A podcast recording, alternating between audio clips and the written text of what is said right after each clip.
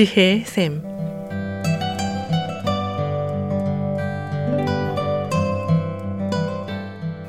매주 월요일부터 금요일까지 각 분야의 전문가를 모시고 우리 삶에 필요한 말씀을 듣는 지혜의 샘.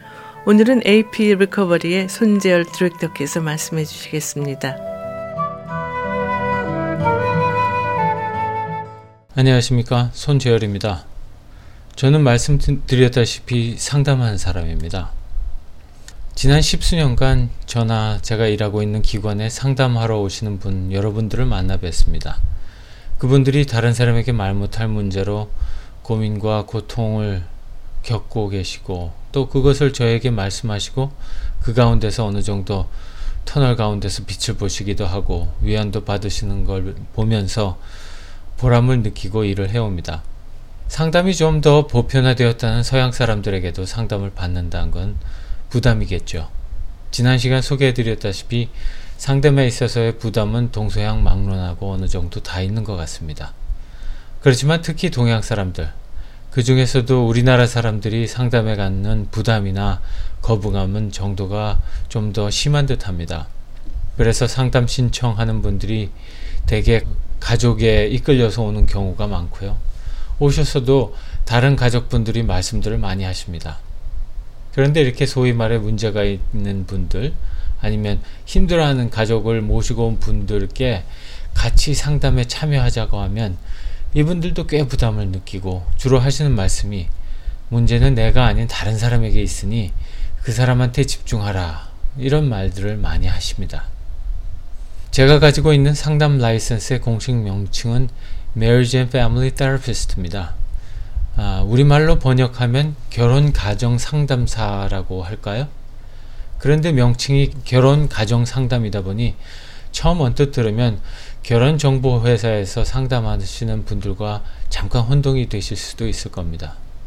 물론 저도 개인을 상대로 상담을 하지만 그 상담 라이선스의 철학은 어떤 한 개인을 분리해서 생각하기보다는 그 사람이 속해 있는 테두리 안에서 어떤 상황이 있고 또 어떻게 우리가 범위를 넓혀서 그 상황을 바라보는 것인지를 어, 생각하는 그런 것입니다. 개인 상담이 내담자 한 사람의 상담 필요에 집중하는 것이라면 가정 상담은 가족 구성원의 일부나 전부를 대상으로 상담을 진행하는 것이 좀 다르다고 할 수 있습니다. 물론 개인 상담을 하면서 가정 상담을 병행할 수도 있고요. 개인 상담은 한 개인의 심리 상태와 문제들의 초점을 맞춰서 그 문제 해결을 목표로 하는 것이면 가정 상담은 한 개인의 문제이든 아니면 가정 공동의 문제이든 간에 가정에서 서로를 이해하고 같이 문제를 바라보고 해결하려고 노력을 하고 또 서로가 서로를 도울 수 있도록 도와드리는 그런 과정입니다. 요즘 들어서 가정이나 가족의 개념도 많이 바뀌고 또 확대 해석되는 경향도 있지만 그래도 간역이 그냥 물리적 정신적으로 같은 공간을 공유하는 개인들의 어떤 모임이라는 그런 의미보다는 훨씬 더 의미가 깊겠죠. 성경적으로도 봐도 가정은 하나님께서 가장 먼저 만드시고 축복하신 하나의 가장 기본적인 사회적인 기반이기도 하고요. 또한 가장 자연스러운 사회 공동체의 시스템입니다. 각 가정마다 각자의 기본 질서와 규칙이 있고 또 역할이 따로따로 있고요. 그에 따른 권위와 힘이 파생되고 서로의 대화와 문제 해결을 위한 어떤 시스템들이 있을 겁니다. 이렇게 가정이 갖는 어떤 특성을 보면서 한 개인만을 따로 상담하는 것이 아니라 한 개인의 문제가 그 당사자만의 문제에 그치는 것이 아니고 어, 그 사람이 속한 가정에 끼치는 영향 또 가정 내에서 어떤 상호작용이 있고 또 어떻게 서로 간에 영향을 미치는가를 알아보고 문제를 해결하려는 것이 가정 상담의 목표라고 할 수 있습니다. 결혼 및 가정 상담이 때로는 약자나 피해자의 입장을 고려하지 않는다는 비난 아닌 비난을 받을 수도 있습니다.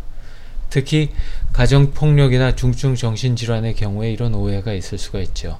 말하자면 가정 폭력이나 중증 질환의 경우에 폭력을 당한 피해자나 중증으로 같이 고통받고 있는 가족이 무슨 문제가 있느냐라는 반문이 있을 수가 있습니다.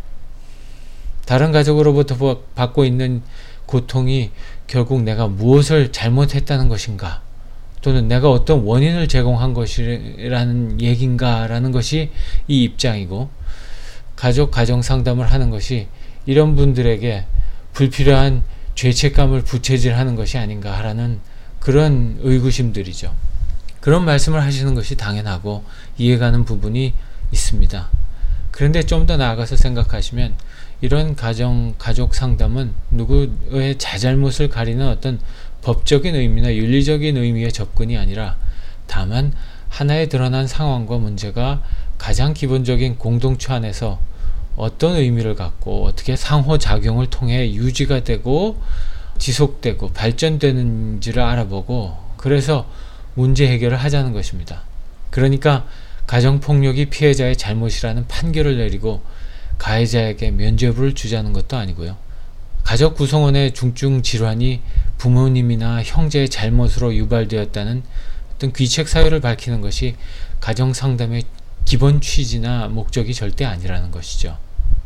따라서 앞서도 말씀드렸다시피 한 개인이 상담을 받으러 왔을 때 개인 상담과 가정 상담을 병행할 수도 있고 아니면 처음부터 가정 상담으로부터 시작해서 갈피를 잡아갈 수 있는 것이죠. 아니면 처음부터 가정 상담으로부터 시작해서 문제를 짚고 해결하는 노력을 할 수 있는 것이죠. 사회의 가장 어, 기본 단위인 가정이 좀 더 건강하게 서 있으면 각 개개인이 건강하고 또 따라서 사회가 건강할 수 있지 않나 싶습니다. 요즘처럼 가정의 개념이 흔들리는 이 시점에서 하나님의 말씀으로 돌아가고 또 그 말씀을 바탕으로 서로를 위하고 같이 세워져 가는 그런 가정들이 많아져서 건강한 사회가 되었으면 합니다. 다음 시간에 또 계속해서 말씀드리겠습니다. 안녕히 계십시오.